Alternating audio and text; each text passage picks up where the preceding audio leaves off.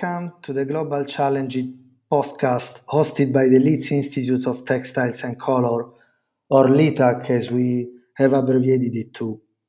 We have created this podcast series to shine a light on some of the research that is happening at LITAC and to provide some insight into what we can collectively do to address the pressing challenges that we are all facing. By doing this, we want to break down some of the big challenges and provide some perspectives on research and innovative solutions for the benefit of our society. In this podcast, we will be discussing the role of textiles in healthcare, looking at how textiles can make an impact onto patients, healthcare providers, and the industry. More specifically, we will explore how textiles are employed in the clinic for the treatment of chronic wounds which are skin wounds that are unable to self repair and that are a real burden to the NHS and the healthcare providers worldwide. So, my name is Giuseppe Tronci. I am an associate professor in healthcare materials at the University of Leeds. And I will be discussing this topic with Dr. Begonya Alcacer Pitarch, who is a clinical lecturer and healthcare professional at Chapel Allerton Hospital in Leeds, Dr. Graeme Howling, who is Senior Innovation Manager with Medipex Limited, and Dr. Charles Brooker, who is a postdoctoral research fellow at the University of Leeds. Good afternoon, everyone. So, Begonya, perhaps can you give us a healthcare perspective of what chronic wounds are and why they are so important in the society at the moment? Yeah, sure. Good afternoon, everyone.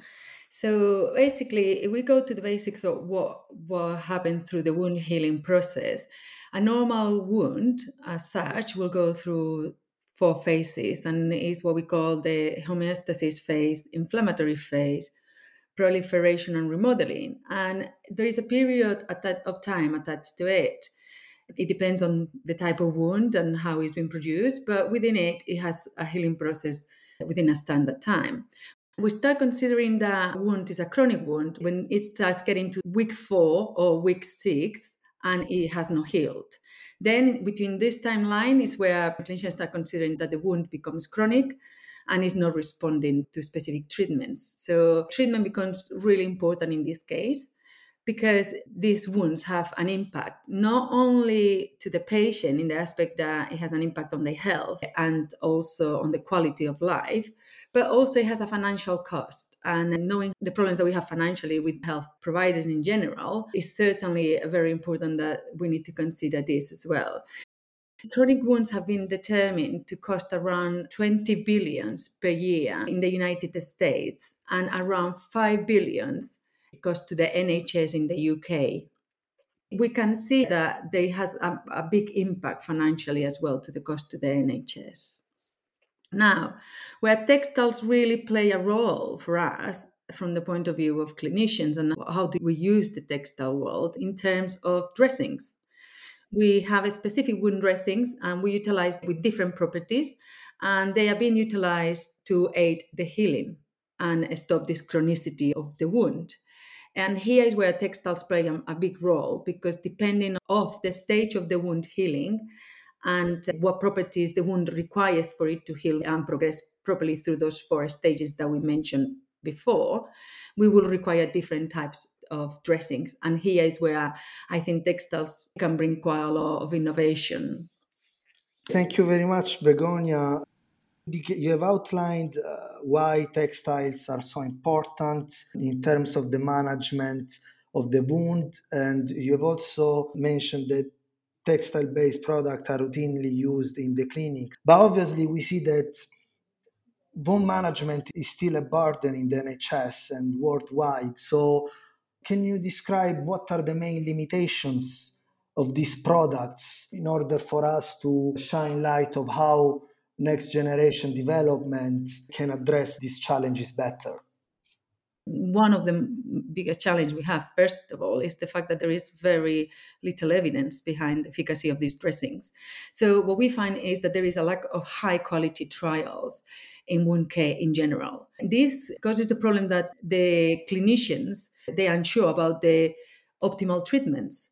So, which dressings have better efficacy for certain stages of the wound healing? You always tend to see that the numbers of the trials that are published is very small numbers, and the design of the study is not high quality. This then leave us with kind of not knowing exactly what dressing would be the best or telling us uh, in more clarity what dressing would aid different stages of the healing. We know the basics of it. You would have certain dressings that would, would work better for infection, for example, and then you choose that, or if there is more pain. But we're still having these problems where we need more development with those dressings that will control or maybe determine when an infection is present because it's not only going to aid the clinician but also it will aid the patient when they are at home changing the dressing where they can tell that the wound is changing the ph due to an infection for example and then they can contact us early so we can intervene in an earlier stage it's really good to hear that we need more clinical trials because we at the university and the LITAC we are trying to push new technology for healthcare and patient use.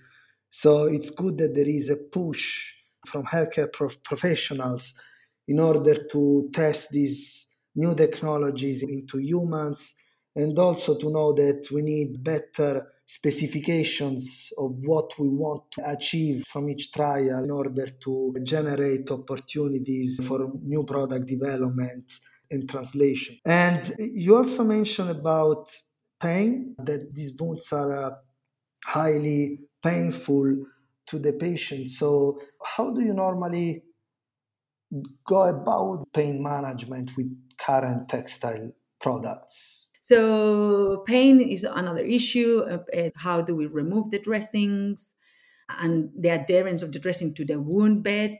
That it could disrupt the healing if it adheres to it. And by all means, the usability of these dressings. That's another issue that we tend to have. How well the dressing conforms to the wound area, as then it reduces the pain and it also is more in contact with the wound bed to aid the healing in itself. How we use dressing in here for reduction of pain, in reality, we don't have many dressings that they target the local pain in itself, so releasing any analgesia or anything like that. However, you know if you leave a wound that requires more moist through the healing process and it becomes really dry, that might be a case where it will produce more pain.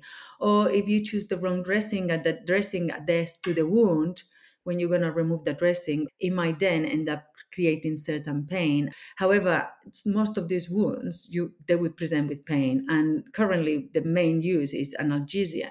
So they'll use like you know systemic drugs to be able to control the pain, and this also exposes the patient to the consumption of higher numbers of analgesia, where if we could develop dressings that we could control the pain more locally, maybe we would find that there is a big reduction in oral or systemic analgesia, which would be a benefit overall for the patient.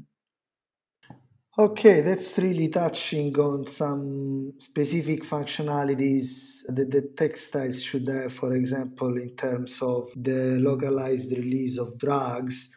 We can talk about the technical design of these t- textiles with Charlie, with Dr. Uh, Brooker who is an expert in textile material development for healthcare. So, Charlie, can you give some perspective on why the textile structure and architecture is so beneficial for wounds and what are the current trends of development in this space? Much of the research and development currently going on builds off of textiles because textiles have a great structure or architecture for wound healing. So they have a fibrous structure a porous structure. And that means they have the ability to absorb excess wound exudate.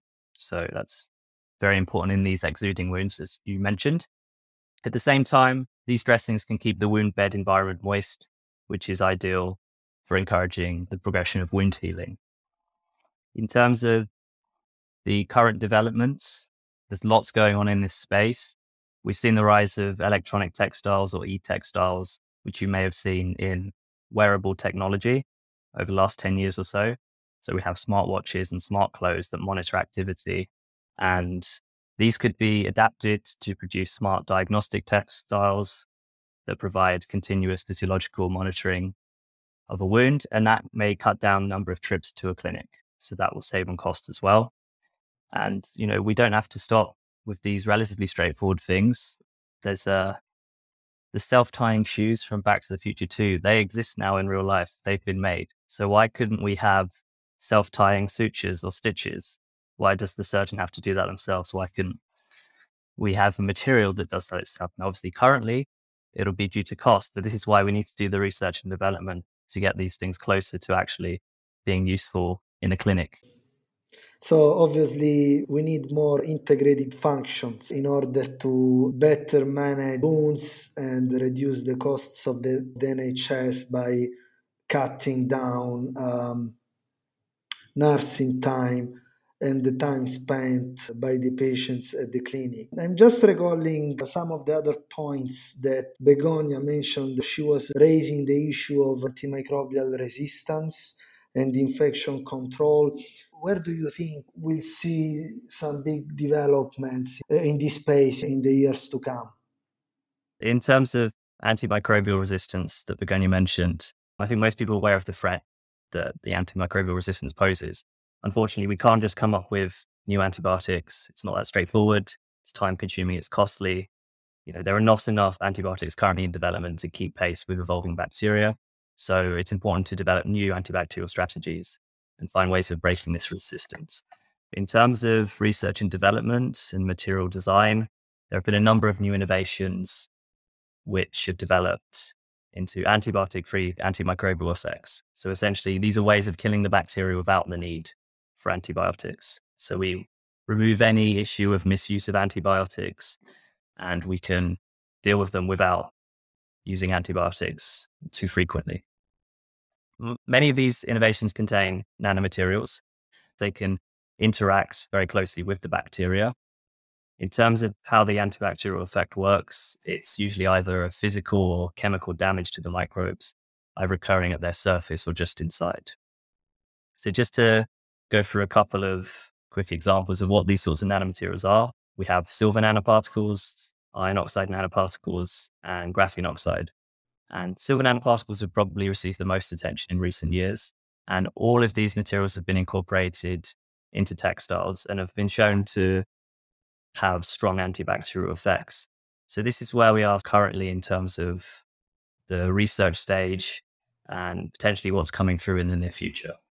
Okay, thank you, Charlie. That was very helpful. So, obviously, by integrating these new functions and these new materials into textiles, we also need to be mindful of the manufacturing routes that we pursue because we obviously don't only want to make the prototype in the lab at a small scale, we also want to make sure that the manufacturing route we pursue is developed enough to be transferred to the industry and uh, for scale up and development. I guess these developments that you have outlined are a different readiness level. Can you give us some perspective of what is more advanced towards the patient pathway and what needs more development and more research?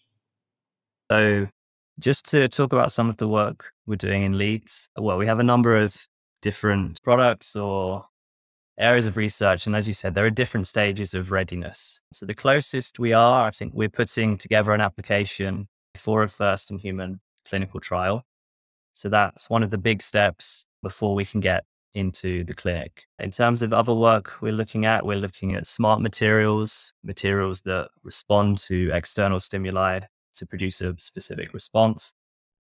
And there's all sorts of uses for this. This could be used in drug delivery, could be used in tissue engineering scaffolds, but they could also be used in wound dressings. How do you get then from the uh, research that is developed in the lab to patients? What kind of steps do you have to undertake to progress the research forwards to, towards human use? Obviously, there are a number of steps before you go into the clinical trials. This is all just to minimize risk. So, when you've come up with an idea, let's say you're producing a polymer, you want to characterize it first and foremost. Does it perform how you expect it to perform? You can conduct mechanical tests. If your material performs well in the mechanical tests, then you might want to check whether the material is cytotoxic, so not toxic to cells. And to do this, we'll first usually do in vitro tests. So that means we grow some cells in a lab, and then we can conduct some relatively simple experiments to determine if the cells are happy to grow or if the material kills the cells or a portion of the cells. It's a good idea to conduct these tests alongside materials that are currently on the market. So, for example, if we were producing a new wound dressing, we would conduct our mechanical tests and compatibility tests alongside a range of currently available commercial products. And then we would want to show that our new product has superior properties, either mechanically or in terms of wound healing, obviously, ideally both. And then once you've done the in vitro tests, you might want to move on to the in vivo studies. So these are the animal studies. So in recent years, there's been a push to reduce the amount of animal testing conducted for obvious reasons. But in terms of gathering meaningful data, in vivo testing is more relevant to a real life environment. In the in vivo environment, in the animal, there's more sort of kinetics, there's more relevance to a human. Now, there's still unanswered questions from the in vivo study, and that's why afterwards you would move on to the clinical trial. But these are all of the steps you need before you get there. Okay, that's really important. We are starting to understand the pathway to humans.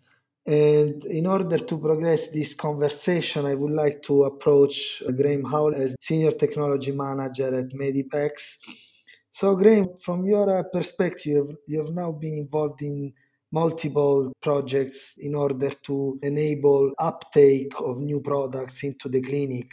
what do you think the main challenges are for uh, textile scientists to bring these prototypes to the clinic? So the translational journey can be really complex and it can take a great deal of time and effort. However, that shouldn't put researchers off uh, who have innovation ideas. Developing new textile technologies for medical use involves working with clinicians like Begonya, healthcare workers, engineers, the industry to get that technology closer to the clinic and, and other people who have highly specialized skills such as regulatory clinical trials manufacturing and patients as well. You should also be working with patients to make sure that you're meeting their needs. Getting a product to market a medical device it's a highly regulated environment as Charlie said, you need to do testing to make sure that you've addressed all the risks in the product. Charlie mentioned that you would start doing simple uh, lab testing, moving on to animal work, and then going into clinical trials. And I guess the big recent changes are the new regulations, which require a great deal more clinical data and clinical evidence before products can be put on the market. In the past, you might have been able to get a product on the market with relatively minimal clinical testing. Now, to get a new product on the market, you're going to have to do considerable clinical trials, and that increases the cost and the complexity of development. The regulations drive a lot of the work, and that regulatory work can be very expensive and complicated. Yeah, and I think with that regard, we will start to see more uh, calls for this type of development work where there is the possibility to build regulatory packages in the project to enable a successful completion. I would like to go back to Begon. You work at Chapel Allerton and you treat patients every day that are affected by multiple types of wounds. Can you give us some insight on how your clinic works in terms of patients management with respect to innovation and clinical trials? We are very research active. Basically, my post consists on 50% research, 50% clinic. So the clinical work can inform the research that is needed, and then the research that we develop can be introduced into clinic into a faster track because they are introducing it quicker and teaching others within the area. So basically, our aim in our clinic is obviously improve patient care, but in particular, we're focusing a lot onto the development of new treatments for patients with connective tissue disorders and wounds. And at the current moment, we are doing a trial, NIH funded, which is the SHED study. It's early stages of feasibility study, and we want to look at the efficacy of sharp debridement onto the wound bed and how that affects the healing process. Is it improving? Is it reducing infection? We mm. don't know. As we were saying before, with regards to wound care treatment, there is little evidence out there. So this is uh, the trial that's going, but also we're doing the trial uh, where we want to test the HiFaCol We've developed a prototype based on collagen that we have successfully tested with cells and with animals, and now working with the clinicians, Dr. Del Galdo, Gonia, and the rest of the team. We are targeting the clinical development of a HiFaCol with respect to the management of digital ulcers. These are uh, small scale ulcers that do not self heal. Working with clinicians and healthcare professionals like Begonya is also important to develop the next phase of development of a technology. We discussed about pain management, we discussed about infection control. By having a clinical perspective in the team is definitely helpful in order to tailor the technology de- development towards defined goal needs. And with that regards, obviously, Graeme was pointing out the need of regulatory expertise. But Graeme, maybe you can give us some hints about what can we do in order to enable better engagement your perspective. You need to know the market landscape and what products are on the market, how those have been regulated, how they're doing on the market, what your product is doing that's better than those products that are on the market. I think one of the important things is bringing on industry into the co-development of your product to make sure that you've protected any novel intellectual property. If your developments show improvements over what's currently on the market, better patient outcomes, easier to use, lower cost, those sort of benefits, then industry will be interested in working with you and co-developing that product and bringing it on the market.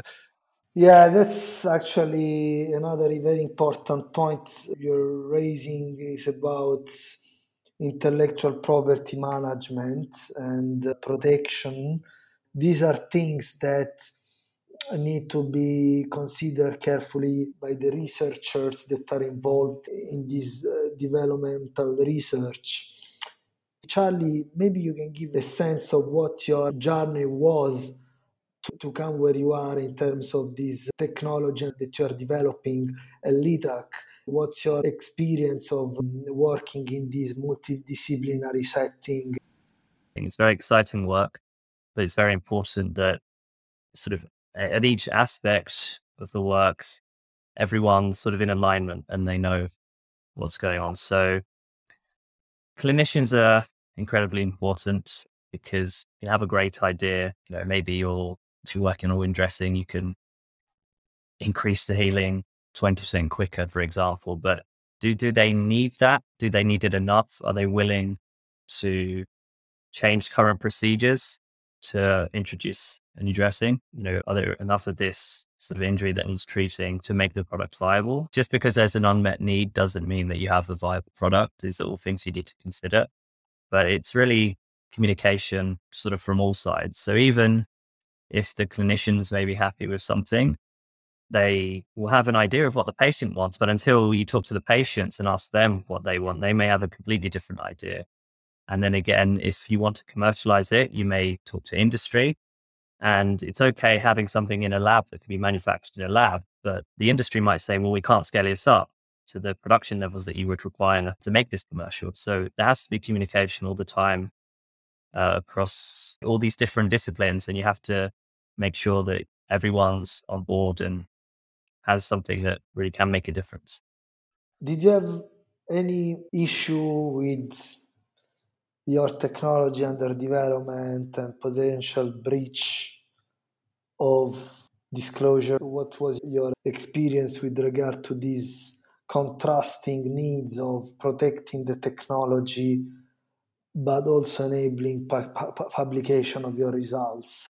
So this is always a very difficult balance when you have to compete the interests of IP and the interests of research and getting publications. So obviously, once you've protected something, then you can start to talk about it. So in the early stages, there'll be a lot of holding back on publishable work because it has to be, no one else can know about it until that point. And then you have to think about, is this potentially something that could be patented in the near future? If so, then you won't be able to talk about it or at least talk about it in an explicit way. So there are ways perhaps of creating content, creating papers within an area, perhaps discussing a review of or a perspective of what could come forward without going into the details. But you're right, it is quite tricky to balance those two competing aspects. Thank you, Charlie. So I think we've got quite an overview today of the different environments that we need to navigate through with respect to textile materials and products for healthcare. We have discussed about the clinical challenges, the uh, technology development challenges in terms of regulations and industrial engagement. So, with this in mind, I would like to thank you all for listening and to Begonya, Graeme, and Charles for participating in this podcast. Don't forget to follow and subscribe wherever you listen to this podcast so you don't have to miss the episode.